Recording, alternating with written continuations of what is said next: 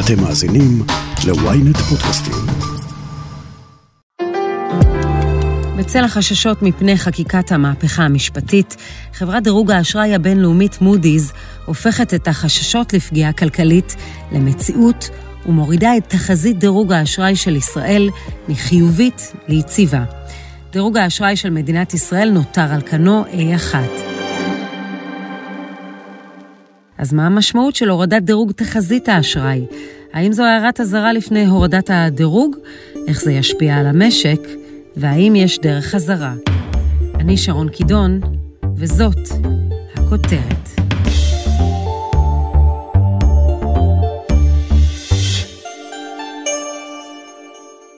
הדוח של חברת הדירוג הנחשבת והיוקרתית שהתפרסם ביום שישי בלילה הוא חד וברור. כלכלני מודי'ס משבחים במפורש את מצבה של כלכלת ישראל בימי הממשלה הקודמת, שבגינה קבעה מודי'ס תחזית דירוג חיובי למשק הישראלי.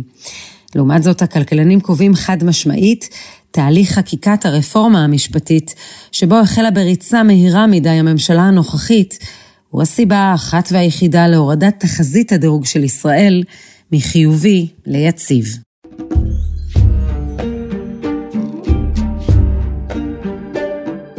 הפרשן הכלכלי הבכיר של ynet וידיעות אחרונות, גד ליאור, מה המשמעות של ההחלטה לעתיד המשק הישראלי?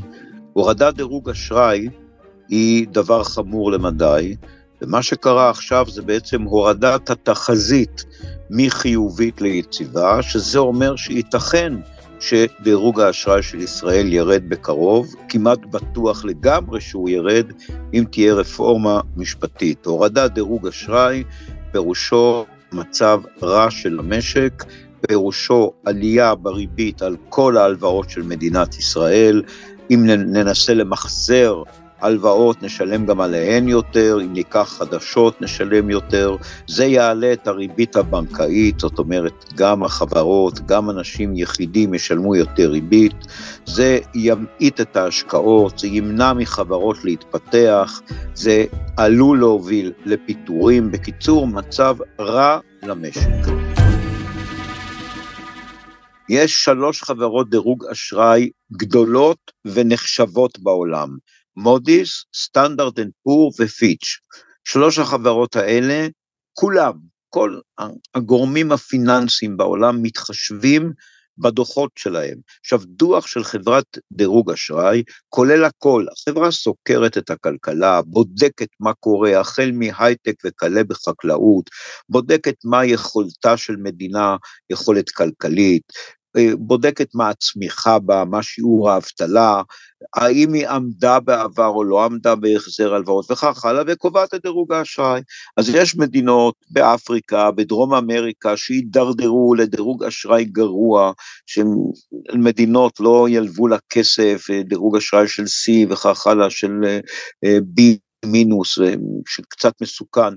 לעומת זאת, יש דירוג אשראי שישראל מצויה בה בכל שלושת החברות, שהוא A, A פלוס, A1, פעמיים A, זה דירוג די גבוה, אפילו מאוד גבוה, ולכן מצבה של ישראל מוגדר ככלכלה איתנה, ואכן בדוח של מודי'ס, שהוא דוח לא טוב, הוא דוח רע על ישראל, בכל זאת מהם טורחים לציין שישראל עמדה בהחזר ההלוואות תמיד, שישראל יש לה צמיחה גבוהה, יש לה כלכלה איתנה, יש לה הייטק במצב טוב מאוד, אחת המובילות בעולם, זה מצוין בדוח. אומרים, רבותיי, המצב שלכם כרגע הוא איתן ויציב, אבל אם אתם תמשיכו עם התהליך, מזהירים את הממשלה, של חקיקת רפורמה, רפורמה משפטית, ואם אכן בסוף תחוקק רפורמה כפי שאתם רוצים לחוקק אותה, למשל שהממשלה תשלוט במינוי שופטים, אנחנו מודיעים לכם בזאת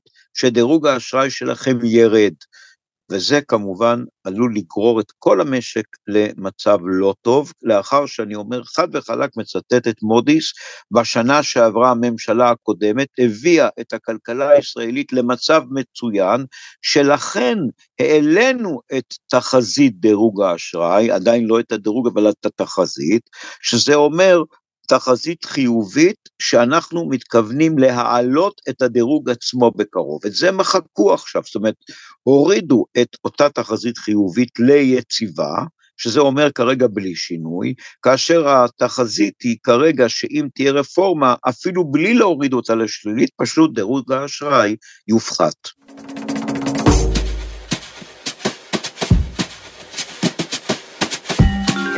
גד, בוא נבין רגע, מה זה דירוג אשראי? דירוג אשראי זה בעצם מהי האפשרות, ניקח גם אדם פרטי, שלך למשל, או שלי, או שלך, של כל אדם, לעמוד בהלוואות שהוא נוטל, וכך גם מדינה וכך גם חברה. אם לוקחים מדינה, ניקח איזו מדינה דמיונית באפריקה שהיא מדינה מאוד מאוד חלשה כלכלית, לא ירצו לתת לה הלוואות, כי החשש הגדול הוא שהיא לא תחזיר אותנו. אותו דבר עם אה, אדם יחיד, אם הוא לא עובד ואין לו שום הכנסות ואין שום אפשרות שהוא יחזיר הלוואה, אף בנק לא ייתן לו הלוואה. עכשיו, אם יש סיכון בהלוואה ויש סיכוי שיחזירו את ההלוואה, אז הריבית תהיה מאוד גבוהה. זאת אומרת, יכול להיות שמשוודיה או משוויץ ייקחו ריבית של 2-3 אחוזים, וממדינה עם דירוג אשראי נמוך ייתנו ריבית ב-10 וב-15 אחוזים. ברגע שזה יקרה, כל המשק נמצא בבעיה.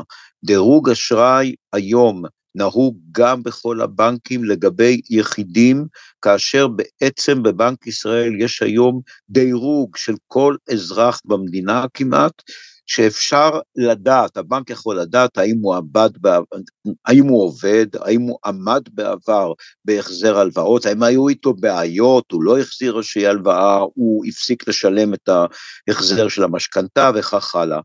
זאת אומרת, מדרגים את יכולתו הכלכלית של נוטל ההלוואה. אז בואו נעשה סדר, מה ההבדל בין דירוג האשראי, שנותר על כנו A1, לעומת תחזית הדירוג?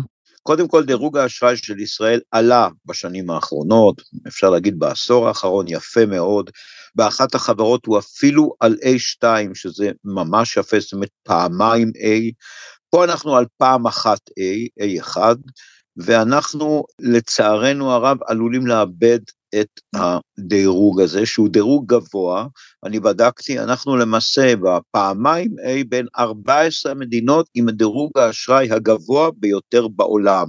זאת אומרת, ישראל במצב טוב. אם עכשיו חברה אחת תתחיל להוריד דירוג אשראי, גם החברות הבאות האחרות יוכלו להוריד או יחשבו להוריד דירוג אשראי, ובמקרה הזה אנחנו נתחיל להידרדר למטה, וכמובן שמצב כזה הוא לא טוב. אני רוצה להזכיר מדינות שהסתבכו מאוד בשנים האחרונות, למשל יוון שממש פשטה רגל, היו בעיות באיטליה, היו בעיות במדינות אחרות, מהר מאוד דירוג האשראי שלהן ירד. אבל חמור מכך, מדינות שלא הייתה שום סיבה שדירוג האשראי שלהן ירד, לפתע הפכו להיות מדמוקרטיות ללא דמוקרטיות. אני מתכוון בעיקר לפולין ולהונגריה. מה שקרה כמובן, הורדת דירוג אשראי, המדינה השתלטה שם על בתי המשפט, על התקשורת, על כל מיני סממנים של דמוקרטיה, ועל ידי כך דירוג האשראי ירד, ואני מאמין שאם אה,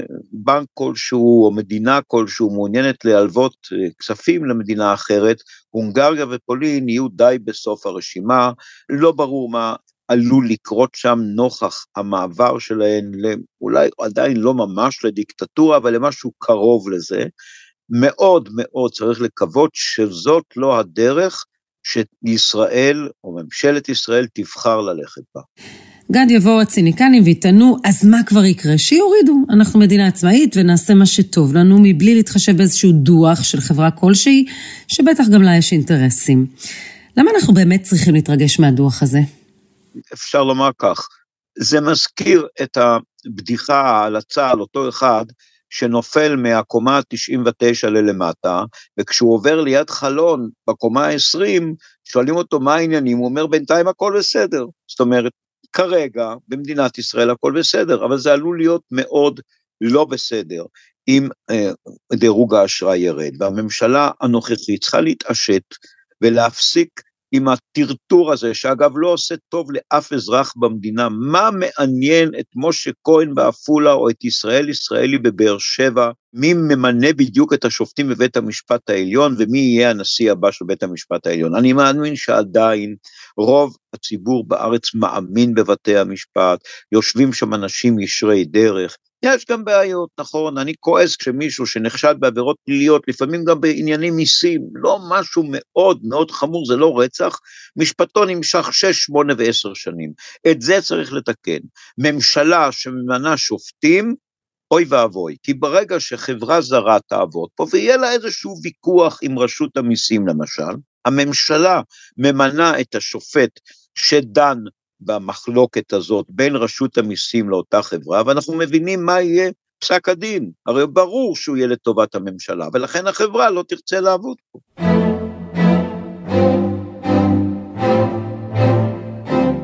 איך אתה מתייחס לטענה של תומכי המהפכה המשפטית, שהמחאות וההדהוד שלהן בכלי התקשורת הן אלה שמפחידות את המשקיעים ומורידות את האמון של האנליסטים בישראל?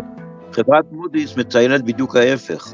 האור בקצה המנהרה שרואים בישראל עכשיו הוא זה שאזרחים מתקוממים נגד הכוונה להפוך אולי את הדמוקרטיה הזאת למשהו כמו דיקטטורה, ולכן הם יוצאים לרחובות והם מציינים לשבח את אותם אזרחים שחרדים לגורל המדינה, וקורה ההפך, זאת אומרת, דווקא הכלכלה הישראלית שהיא איתנה ממשיכה להיות איתנה לפי דברי מודי'ס בגלל המחאה הזאת והתקווה שהמחאה תמנע את הרפורמה המשפטית הזאת שעלולה להגיע לכאן, רפורמה שהיא לא טובה בנוסח הנוכחי, אולי יגיעו לאיזושהי פשרה שהיא סבירה.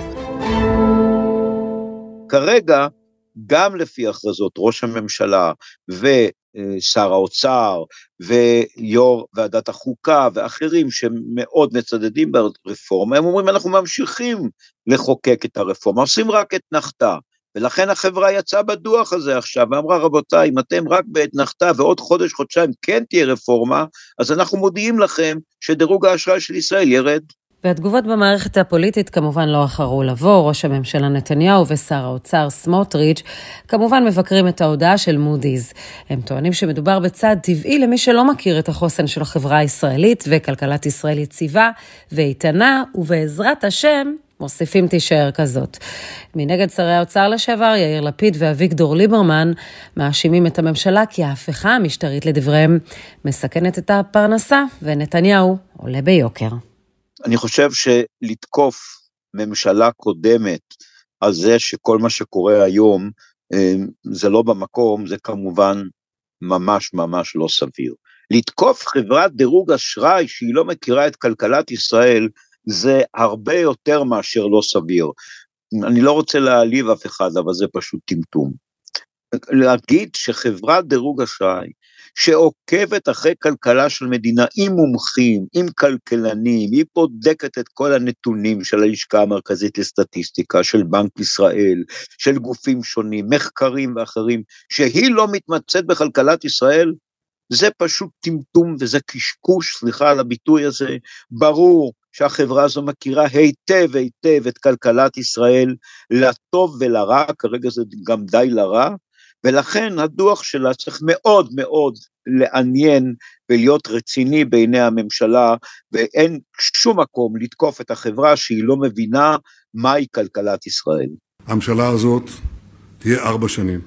מה שיקבע בסוף, לאורך זמן, זה הדרך שבה נטפל בביטחון, בכלכלה, בבריאות, בחינוך, בשלום, ולא תנודות הרגע. אני לא מתרגש מזה. נתניהו הרי מתגאה לא אחת בהסכמי אברהם, שכידוע הביאו לפתיחת השוק מול המפרציות ולשדרוג דירוג האשראי של ישראל. אז מה המשמעות עכשיו של הורדת דירוג התחזית על יחסי המסחר שלנו עם העולם? יחסי המסחר של ישראל, של מדינה שתאבד מדירוג האשראי שלה, יוראו. עד כמה הם יוראו? אם אנחנו נגיד מ-1 עד 10 היום ב-8, יכול להיות שהם יגיעו ל-6, לא ל-2. זה טוב? לא. זה נזק למשק. אני חושב שאף אחד לא רוצה לאבד את מקום העבודה, שיפטרו אותו, כי אם חברות אולי יצמצמו פעילות ומפעלים וחנויות וכולי, אף אחד לא רוצה שיורידו לו שכר, אף אחד לא רוצה שיעלו לו ריבית, אף אחד לא רוצה שחלילה ניקלע למיתון, כל הדברים האלה על השולחן כשיורד דירוג אשראי. ואני אומר כאן חד וחלק, בנימין נתניהו, אני, על מה אני כועס בעניינו? אם הוא היה איזשהו אדם מן היישוב שאין לו מושג בכלכלה, הייתי אומר, טוב, האיש לא יודע. בנימין נתניהו מבין כלכלה היטב, אני אומר פה, הוא גם היה שר אוצר טוב בין השנים 2003 ל-2005, הוא למד תואר שני יש לו במנהל עסקים, אז סליחה על הביטוי שלא יבלבל את המוח, הוא מבין כלכלה, הוא מבין את הנזק, הוא יודע בדיוק מה יקרה אם תהיה רפורמה משפטית, והוא מבין גם מה המשמעות שחברת דירוג אשראי כותבת דוח כל כך חמור ושהיא עלולה להוריד את דירוג האשראי. מכאן ועד לומר שהחברה לא מבינה את כלכלת ישראל, זה נראה לי דבר חמור מאוד. אז יש לנו כאזרחים דרך להתגונן, איך לשמור על הכסף שלנו? אני לא רוצה פה להציע כל מיני הצעות שאתה יודע למי ניתנה הנבואה, אבל אני גם לא רוצה להערה לכלכלת ישראל, אבל אני אומר כך, יש לי חבר שיש לו הרבה כסף, הוא המיר את השקלים שלו בדולרים, אז אה, פה בארץ הוא לא הוציא את הכסף. אני לא יודע אם זו עצה טובה, מאז שהוא עשה את זה, איך הוא אמר לי? רק אתמול, מאז שהוא עשה את זה הוא הרוויח כשמונה אחוזים, זאת אומרת אם הוא ימיר עכשיו בחזרה את הדולרים לשקלים. אמ, אני לא אומר שצריך לעשות את זה, אבל אם תהיה פה רפורמה משפטית, הדולר יחצה את ארבעה שקלים. זה לא אני אומר, זה החזאים אומרים. כרגע זה עומד על 3.65, על 38, משהו, על 3.70, עלול לעלות. האירו כבר עלה מעל ארבעה שקלים. הוא היה לפני זמן לא רב פחות משלוש וחצי. צריך לחשוב על הדברים האלה. עכשיו, בורסה, ברגע שיש חלילה מצב כלכלי לא טוב, המניות ירדו. מה יקרה לנו? אני אומר, לא, אי אפשר לברוח. מה, אני אוציא את הכסף עכשיו מקופת הגמל, מקרן הפנסיה, מקרן השתלמות? אבל הם יפסידו, הן כולן נמצאות בתוך שוק ההון, הן מושקעות שם, אם המניות יורדות בעשרה אחוזים, גם הן מאבדות מערכן עשרה אחוזים, זאת אומרת, החיסכון שלך או שלך, שאתם מחזיקים שם כסף, יאבד את אותו שיעור של הירידה, למשל בבורסה, למרות שיש גם כמובן מניות סולידיות ויש אגרות חוב וכולי, אז יאבדו קצת פחות. אבל אני אומר, מה לעשות, להיות זהירים, לא לעשות דברים חפוזים, לא לברוח סתם כך, לא למכור את אה, אה, אה, קופות הגמל שחסכת מהם כמה שנים, אבל אה, איך אומרים, למדוד את הצעדים, לחשוב קדימה, לראות מה עושים, ואולי באמת למחות, לאו דווקא ברחובות, אלא לומר, אנחנו לא מוכנים שתהיה פה רפורמה שתפגע לא רק במדינה, אלא גם בכסף שלי, בחסכונות שלי. גד ליאור, תודה רבה על השיחה. תודה רבה. ועד כאן הכותרת להפעם. אתם מוזמנים לעקוב אחרינו בוויינט רדיו, באפליקציה, בנייד וגם ברכב, או איפה שאתם שומעים את הפודקאסטים שלכם. אם זה קורה באפל או בספוטיפיי, אתם מוזמנים גם לדרג אותנו. אני מזמינה אתכם להאזין לפרק נוסף שלנו על המהמורות שעוברת לאחרונה הכלכלה הישראלית. חפשו את הפרק שקל חלש. עורך הפודקאסטים הוא רון טוביה, איתי בצוות הכותרת ישי שנרב, תחקיר הפקה ועריכה אלי שמעוני וגיא סלם. אני שרון קידון, ניפגש בפעם הבאה.